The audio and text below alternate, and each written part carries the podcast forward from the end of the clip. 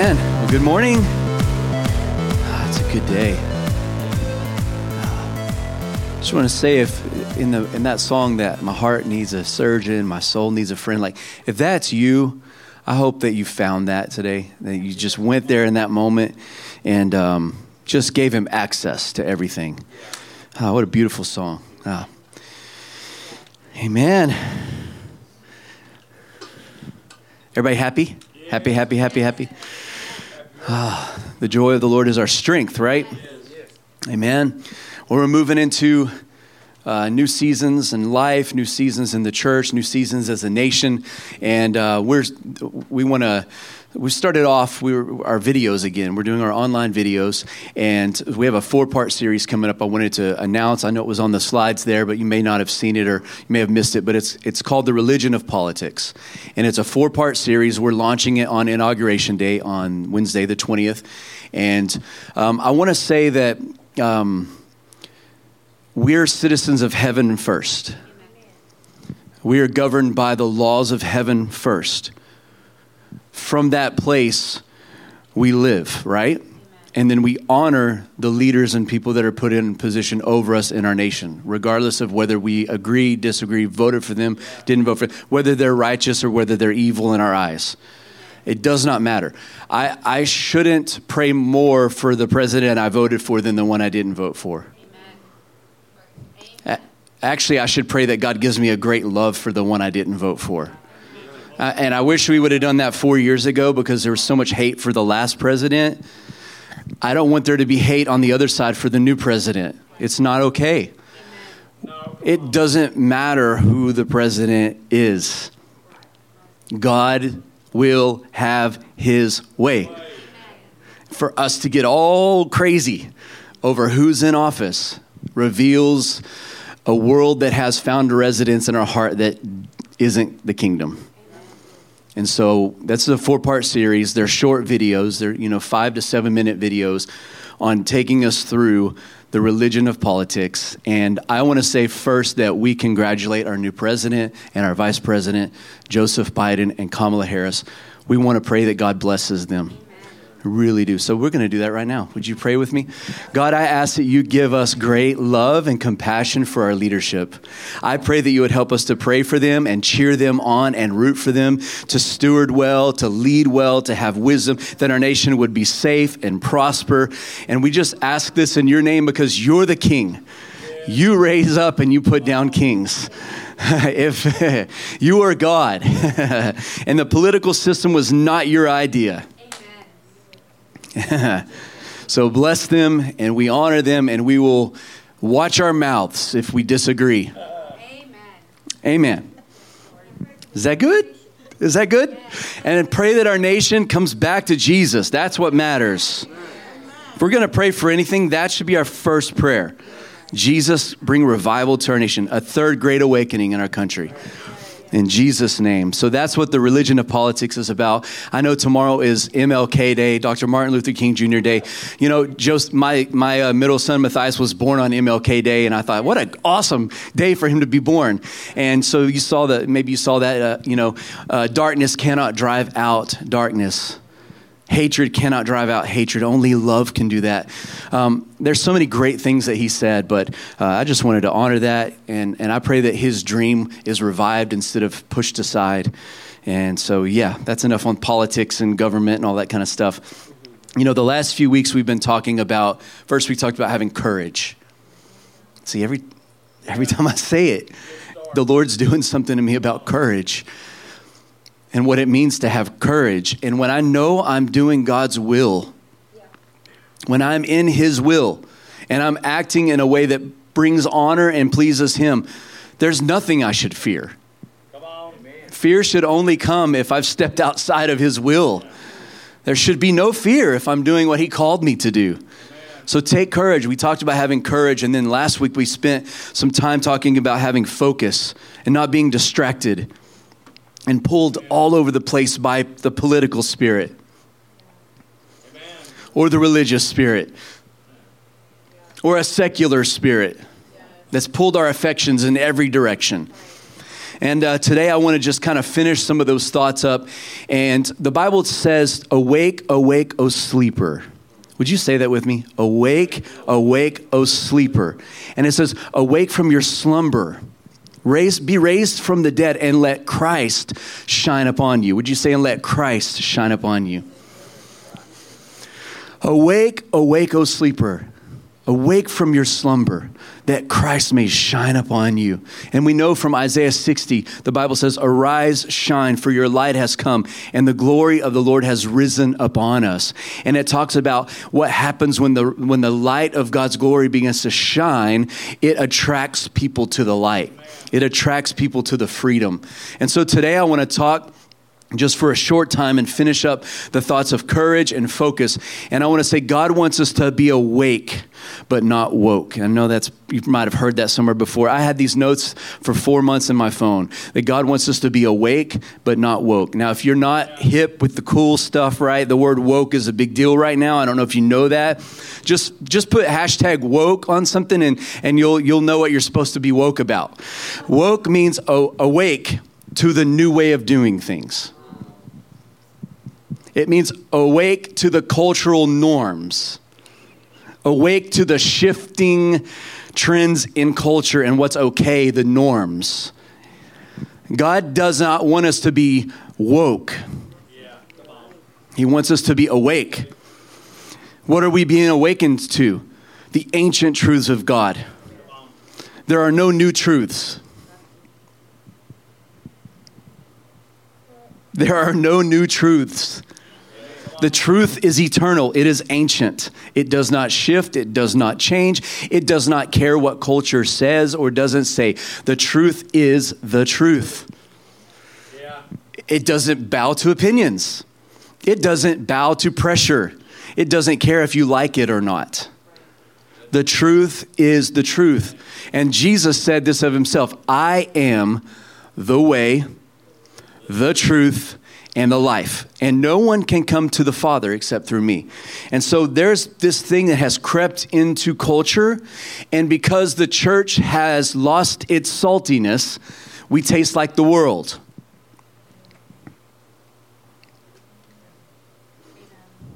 We have grown in our affection for the world when we were told not to.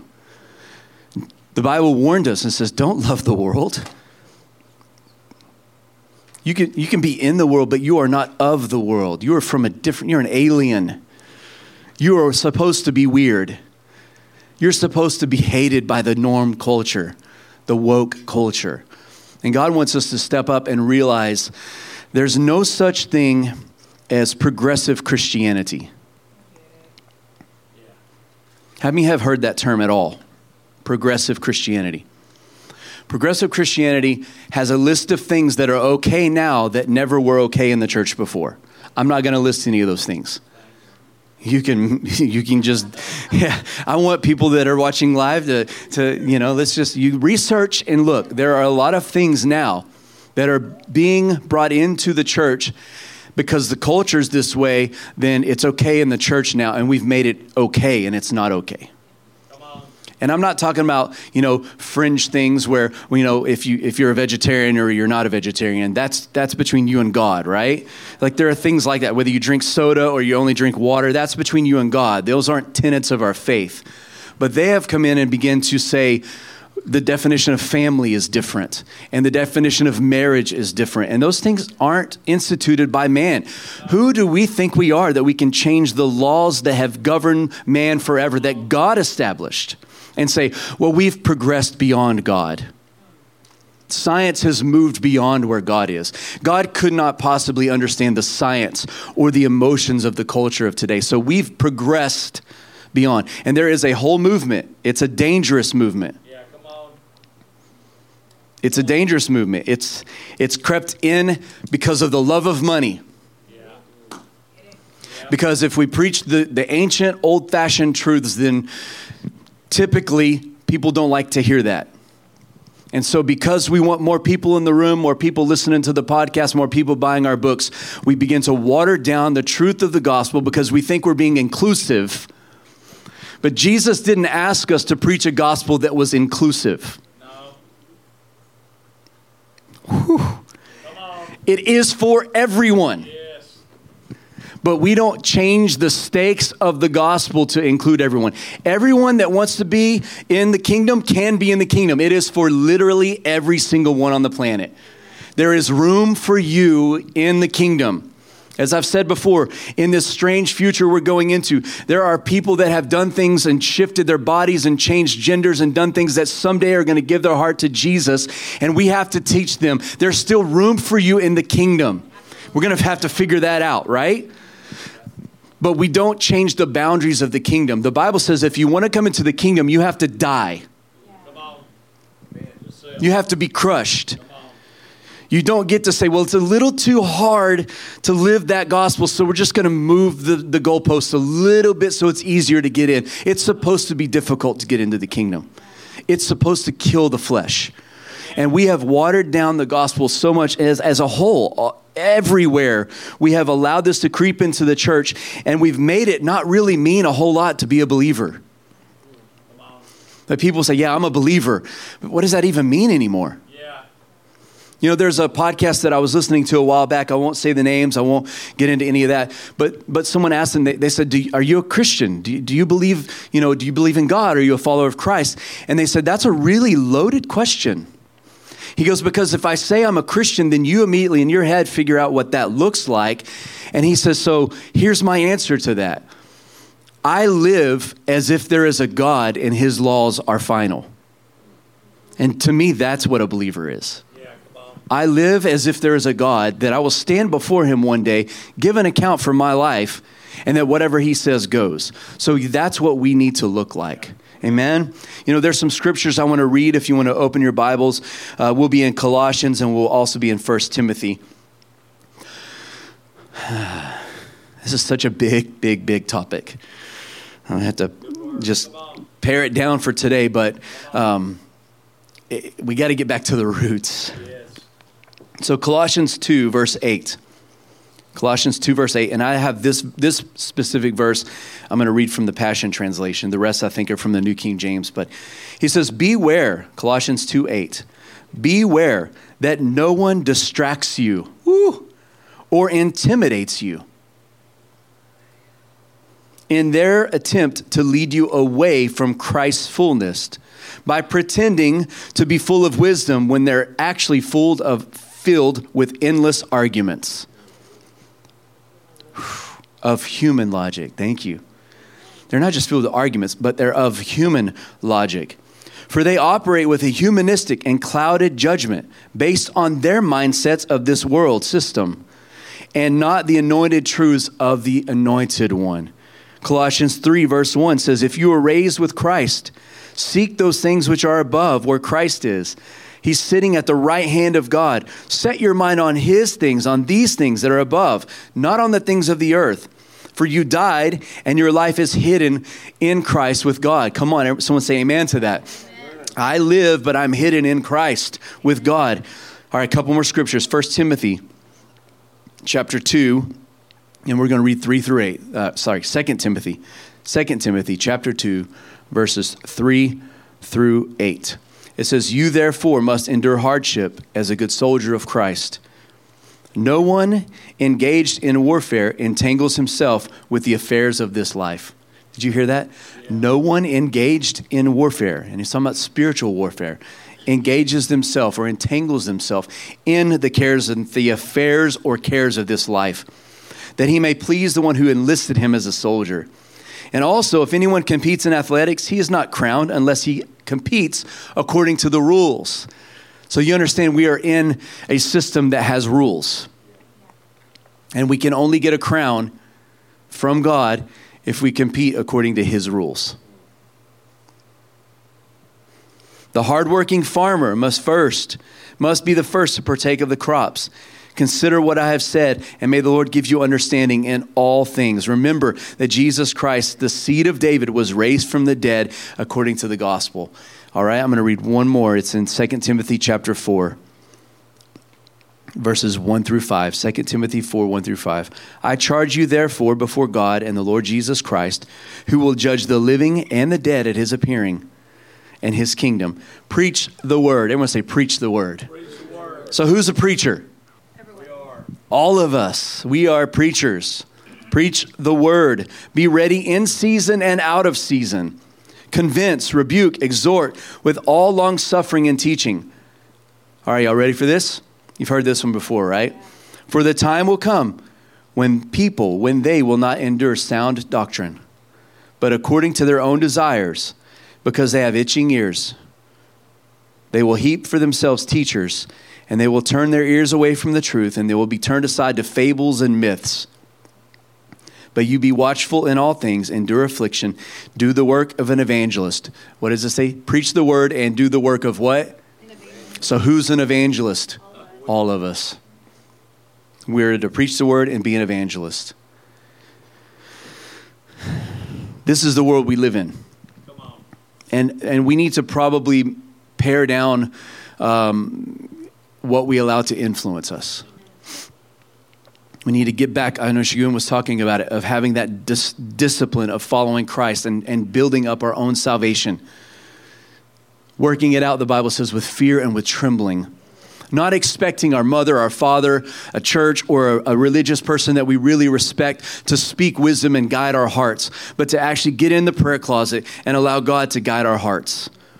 Because the Bible says that, that in the last days, there'll be many deceiving spirits that will be sown into the earth. And here's the danger about the progressive Christianity or the woke Christianity. It sounds compassionate. When I say progressive Christianity, there, this, this is the easiest one for me to jump into without having to get into a huge topic. But progressive Christianity says, it's okay to have abortion. It's okay. It's no big deal. Just, you know, you made a mistake. We'll, we'll just start up. We'll just reset the game. It's okay. And I'm sorry, it's not okay. Like that, that's an easy one for me to point out because it's life and death, right? But, but it sounds compassionate.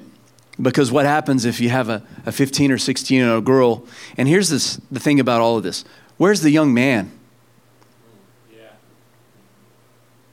Like, when you think about the whole abortion issue, what do you think of? Like the process. This poor young girl, often young girl, is making this decision, and the young boy is nowhere to be found. The, and the accountability and the responsibility falls on her shoulders. And I understand the compassion for this situation, but it doesn't change God's standard for what's okay and what's not okay. And so the church comes in and says, well, we want to be compassionate, so we change the rules because we're more compassionate than God is. Because shame on God for, for making that young girl raise that child in in poverty or whatever the issue, it doesn't matter. And we act like we're more compassionate and more merciful than God by changing the rules. And that's not at all the truth. The truth is what shows God's mercy and compassion is how he takes a horrible crisis like that and makes it beautiful. That's compassionate. That's real compassion. To take something that's a mess, that's just ashes, and turn it into beauty. Now, we think we're more compassionate by changing the rules, but we can't turn ashes into beauty the way God can. But man, how many have seen an ashes to beauty story in your life? Is it not beautiful? Is it not more beautiful than the compassion we have as men? It's so much more beautiful. And like the, the process is so much more beautiful. It's messy. I know it's messy. Compassion and mercy is messy. But we can't take the mess out of life. And God didn't want us to change the rules so that it's less messy. Like we're supposed to deal with our, our decisions. We're supposed to. It's good for us. It's really good for us to deal with the powerful consequences of our decisions. Because if I don't have to deal with the consequences of my decisions, I don't realize how powerful I am when I make decisions. Think about that for a moment. If I am powerful enough to make a mess that has powerful negative consequences, and I don't feel that, I don't learn how powerful that choice was. Just like if I make a really good decision, I should reap the reward of that decision. Because God says he's the rewarder of those who diligently seek him. So when we take the mess and we take the struggle out of life, we're taking the opportunity for God to show his great mercy and his great compassion and take something that on paper looks like it should not equal beauty and him convert it wonderfully into something beautiful. And to me, that's real compassion. I know it's messy. I know it's more difficult. I know it's hard to, to wade through these things, but that's why we need a Savior. That's why we need Jesus. That's why we need the Holy Spirit to guide us in wisdom and truth. And I'm afraid for, as a whole, the church has moved, moved and moved and moved and moved away from the ancient truths of the gospel to the point to where it really doesn't matter if you say you're a believer. It doesn't mean anything. We don't stand for anything.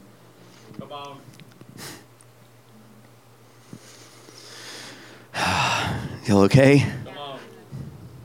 This is the world we live in.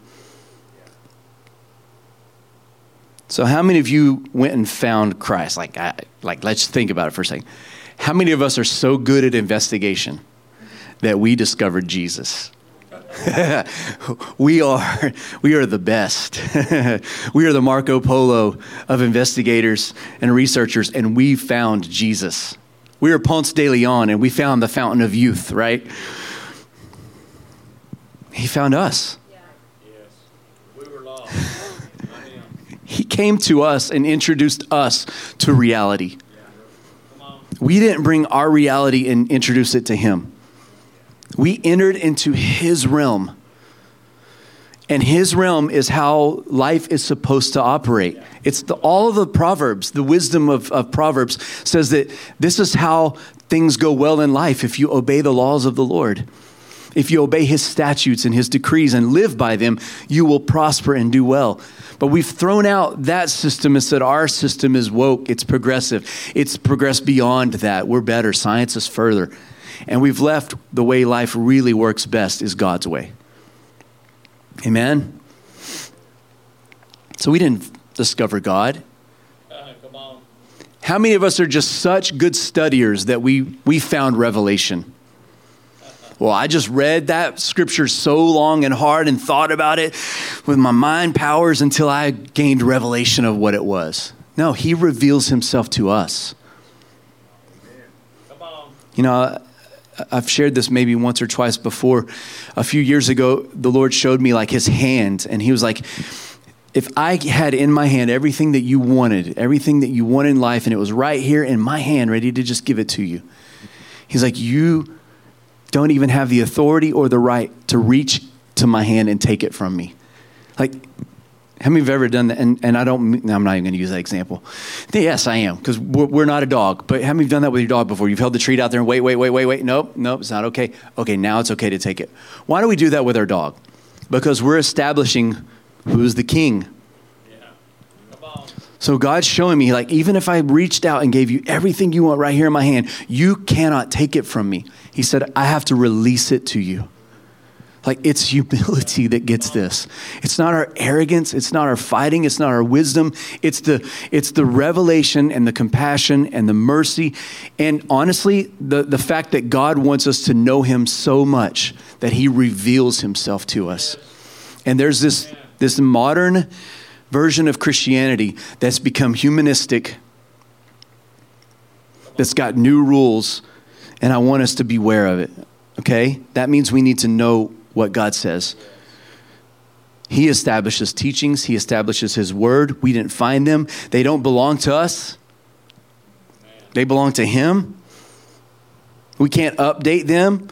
Well, well, God couldn't possibly have seen the world that we live in now. He, the Bible says he knew the end from the beginning. He he knows it all. And he and he he wrote this truth for us that applies to every culture. And we've talked about this a lot. Either the gospel applies to every culture or it's not the gospel. Yes, amen. So when we preach a prosperity gospel in America, if I take that prosperity gospel, hey, God wants you to drive a Bentley, or I'm just the extreme version of it, right? And I take that to a country that's not as wealthy as we are and preach that, is it the gospel? The message prosperity is the gospel, but our version of it gets so twisted and perverted. Does God want everyone to prosper? Absolutely, he does. In every culture, in every society, whatever that looks like, he wants them to do it. But we don't get to dictate what that looks like.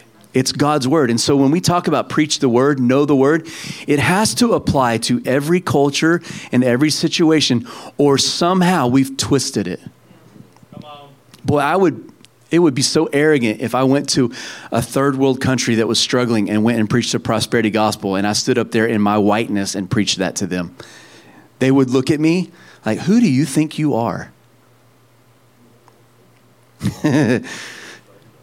Again, I'm using really easy examples to show how we've taken the truth and we just twist it a little bit. We pervert it to our heart's desires. Yeah. Because, yeah, I want to drive a Bentley. I want to have this. I want to have whatever it is. We twist the gospel. We take a truth and we extend the borders of it to include stuff that God never meant for us to include. And he says, woe to them that add to or take away from this gospel. Amen. Jesus Christ, the same. Yesterday, today, forever. His truth is the same yesterday, today, forever. I know I've hit this a lot over the last few weeks, but we, we're teaching our kids that the gospel is truth, and it doesn't matter if mom or dad says it and twists it. Yes, don't believe it if Jesus didn't say it, if it's not in the Word of God. Test that word. We're supposed to, because the Bible says that in the end times that even the very elect will be deceived if it's possible. Even those of us that know the word and love God, if we are not careful and stay anchored to the truth of Jesus Christ, anchored to the ancient gospel, the ancient wisdom of God, if we don't do that, none of us are beyond being sh- uh, shifted and swayed into unbelief or perverted belief. And I've said this before, the enemy does not care how much we compromise as long as we compromise. Because we're marked when we compromise. It doesn't matter how much. He knows, oh, I've got them. They're marked with compromise. I have them. It doesn't matter how much. And so we've got to not veer away from these ancient truths. Amen? Amen. So would you stand? We're going to close things out, but wanted to tie, tie that up, that thought up. Hmm.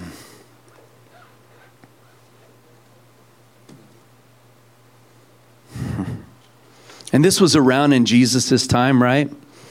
They would often come to Jesus with their woke version of God's word and say, hey, your word says this, we believe this, what, what do you say? And they would try to trap him into it. He would always go back to what his father said. He would always stick to the ancient truth. Amen. And I want to ask a hard question from all of us. Do we know his word? Do we know what it says? Do we study it? He didn't say read the word. Did you know the the Bible never says read the Bible? No. It says study. It says study it. Studying is a little different than reading. Yeah. The reading is that scrolling through your Facebook, you're reading that. Studying is a little bit different. Yeah.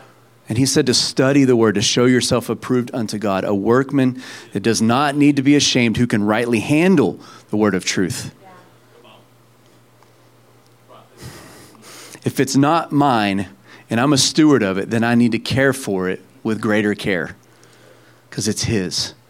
And so I want us to pray right now that God would bring us back to a love for his truth and that we will know him. God, we come to you and we first acknowledge that in you is truth. There's no truth anywhere else. You are truth. Your ancient wisdom is the best guide for human life. It's the best guide for everything. And we want to return to our love for truth. Mm-hmm.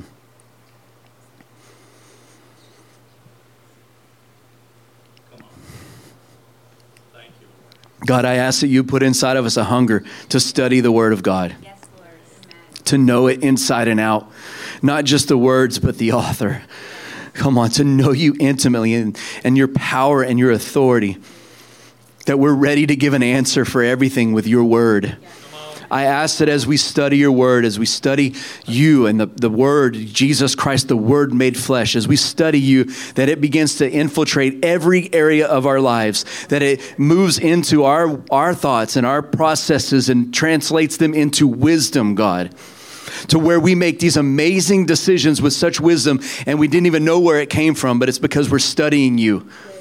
And it's crept into our life. And before you know it, everywhere around us looks beautiful. It's a beautiful garden of life because we're doing things your way. Thank you, God. Thank you, Lord.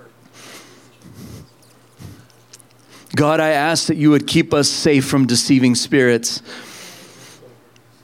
Help us to continually hold up what we believe to your truth and adjust it until we're even with it, until we agree with it in every way. God, I, I pray that your truth begins to offend us.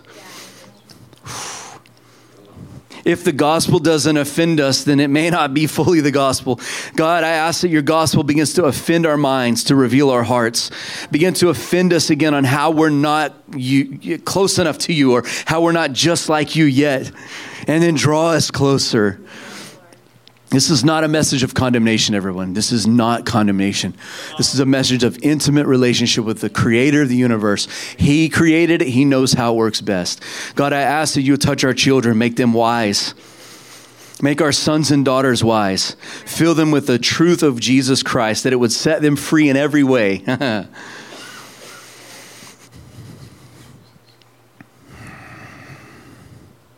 Hmm.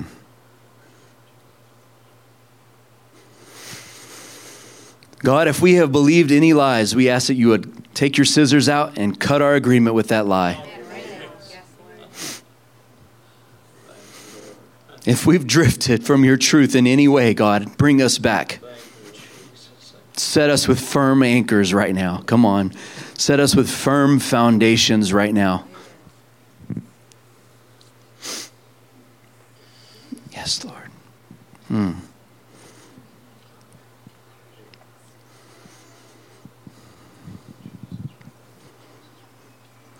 Last week we closed service by asking to be filled or refilled with the Holy Spirit. We're going to do the same thing right now, because the Bible says that he is the Spirit of truth.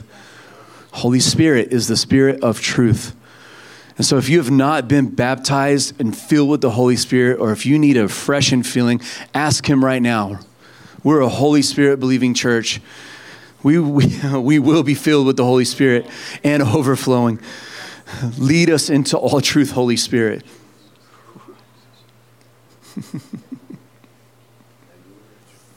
You are the Spirit of truth. Baptize us.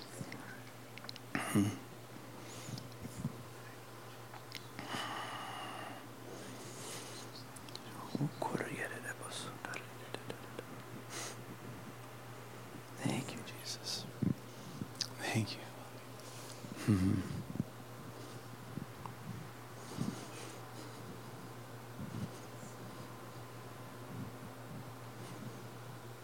Amen. Overflowing. Develop that relationship with Holy Spirit every single day. Lean into his voice. When you feel him pull your heart's affection, go with him.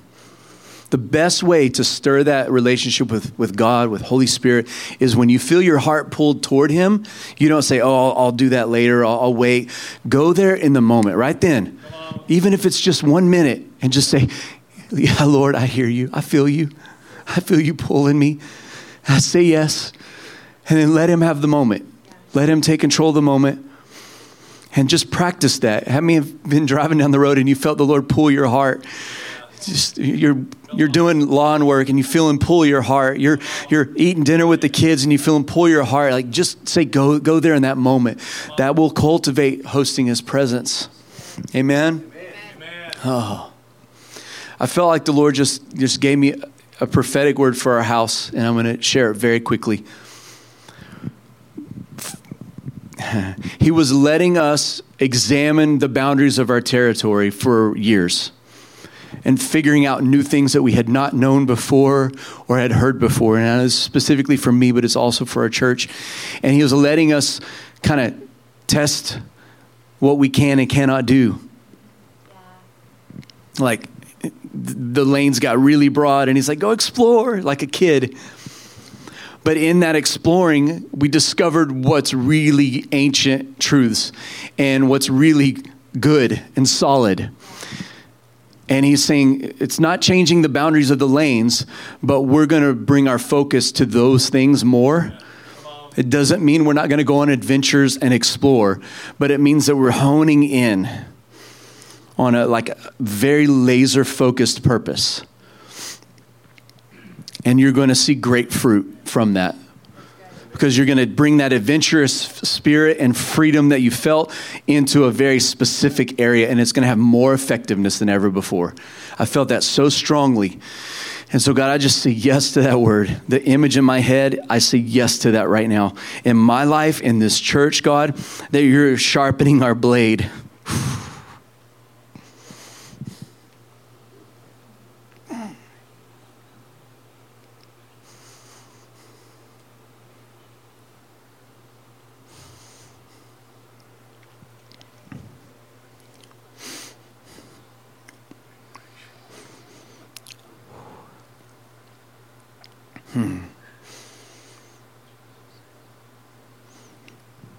May you find more grace. May you find more grace than ever. And when we say grace, we mean the empowering presence of God. May you find more grace in your life than you've ever experienced before, where things that seemed so difficult before, everything was so difficult and hard. I feel like the Lord's saying you're going to find grace and you're just going to be able to move it. You're going to have such laser focus that you're going to move it. It's like with teaching kids to run. Some kids, when they learn to run, they're all over the place. Their bodies are swinging here, their heads. And then a trained athlete can run with a plate on their head. that, that girl running the hundred-meter dash, the head doesn't move. The man doesn't move when he's running down the football field. Their helmet just stays perfectly still. The sprinters. I feel like the Lord's saying, you got all this excess. It slows you down. It's gonna, you're going to run faster. So God, give you more grace. Amen. If you need prayer for anything specific, we would love to meet here at the front. We'll mask up. We'll pray for you. We believe Jesus heals. We believe he delivers. He sets free. He gives wisdom. He prospers. And so if you need anything from, from us today, we want to pray with you. I just bless all of you right now, again, with more grace, with more truth. Come on. And more favor in Jesus' name. We love you. Thanks for joining us. Thank you, Facebook family, for being there. We love you. We bless you too. Amen.